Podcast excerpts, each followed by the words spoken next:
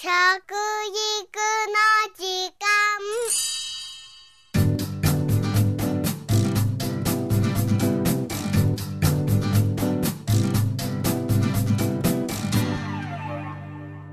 服部幸男です。食育の時間ポッドキャスト。前回より最新版の国民健康栄養調査の結果をもとにお話をしております。今回は体重管理についてなんですね体重管理というと頭が痛いという方も多いでしょうねとても贅沢な悩みでもありますよね今回の調査では食事や運動などメタボ対策を実践している人は3割未満なんですね。という結果でございました。ええ、やっぱりね、メタボリックシンドロームという言葉はみんな知っていただいたし、これからもそれの調査でね、引っかかるとですね、保険に入れないとかいろいろなことがあるんですからね、もっと真剣にやらないとですね、ね、お金もたくさんあっても足りないし、それに使われて、ね、治療費に使われるようなことになんじゃ困りますからね、自分の体重の管理とかね、メタボの管理をしっかりしましょう。さあ、調査結果の肥満と痩せの状況を見てみましょう。BMI25 以上のいわゆる肥満の人は、男性の30.5%、女性の20.8%でしたね。日本のこの男性30.5%、女性の20.8%が肥満であるという状況は、男性の20代から60代で増加傾向にあるんですね。それ以外の年代や女性はほぼ横ばい状態。一方、痩せ、いわゆる BMI が18.5未満の人なんですが、男性が4.4%、女性が11%、特に女性の20代の痩せの割合が高くてですね、やっぱり痩せてないと気膨れしちゃうわ、みたいな形の人が多いんですね。20代女性では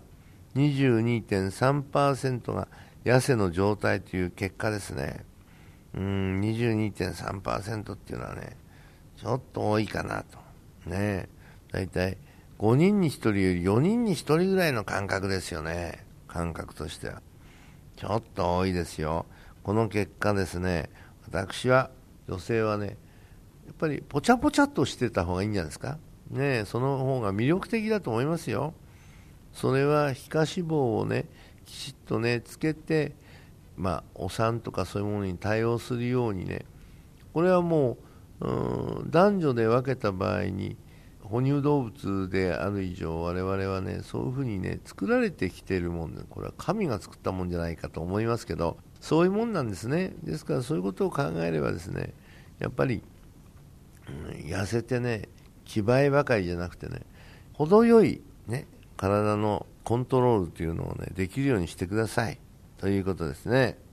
えー、まあ肥満も痩せもどちらも問題を抱えていますのでまず自分のベスト体重を知ることですよ。そしてそれを維持するためにはですね、毎回ね、朝と夜、体重計に乗る。もう体重計持ってない家庭があるんですよね。やっぱりね、皆さん、一家にね、1台でいいですからね、体重計はね、えー、お風呂場に置いとくということをね、心がけていただきたいと思います。そして、こんな結果もありましたよ。体重管理をしようと心がけているかどうかなんですけども男性の場合は67.8%女性の場合はもっと高くて75.6%が体重管理をしようと心がけていると、ね、答えてますねつまり気にしているですよね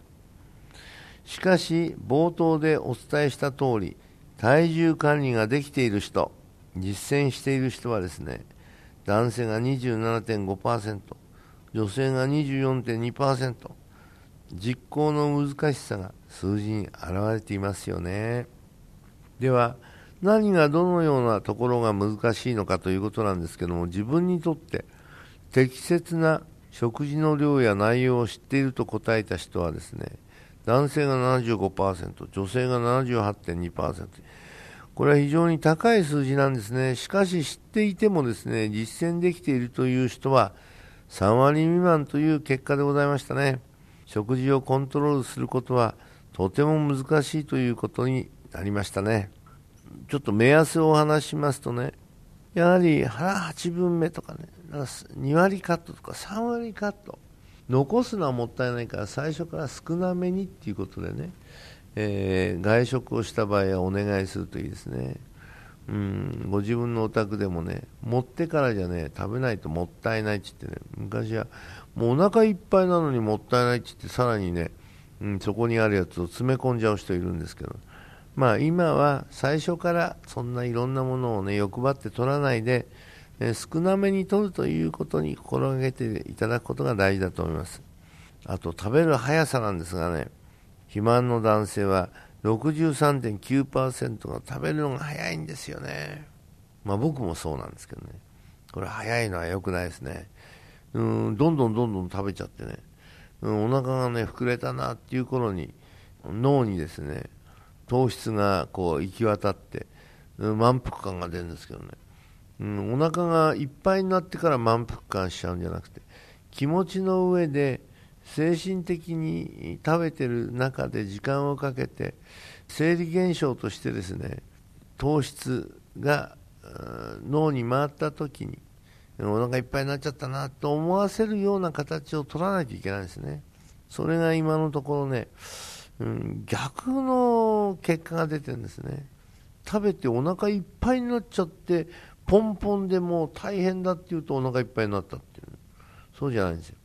ゆっくり食べて、ね、そして少ない量かもしれないけどそれがですねこなされて時間がかかるかもしれないけどそこでお腹がいっぱいになった方が量をそれほど食べなくて済むんですね、まあ、人によってはね左手で食べた方がいいよって人いるんですね。左手だとなかなか追つかなくてね時間がかかって結局はその間にねだんだんお腹がいっぱいになっちゃうという。そういうやり方もあります。はい。そして皆さんが一番頭が痛いんじゃないでしょうかね。運動習慣があるかどうかということで。運動習慣があるという人は男性で32.2%女性で27%前年に比べてですねほぼ横ばい。ちなみに運動習慣の基準というのは1日1回30分以上の運動を週2日以上続ける。それが1年以上続いているという状態。これがですね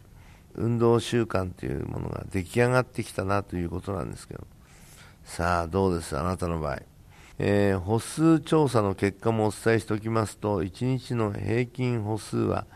えー、男性が7214歩女性が6352歩。厚生労働省の健康日本21の構想では目標はですね男性は9200歩以上女性が8300歩以上です。皆さんは歩いてますかね？やっぱりそれだけね歩くよりはなんか電車に乗っちゃったりね車に乗ってしまう人たち多いんじゃないかと思いますよね。僕が一番気をつけなきゃいけないなと思っていることを今日は皆さんに報告しているようなもんですね。僕も気をつけますんで皆さんも気をつけてください。食育の時間服部幸男でした。あし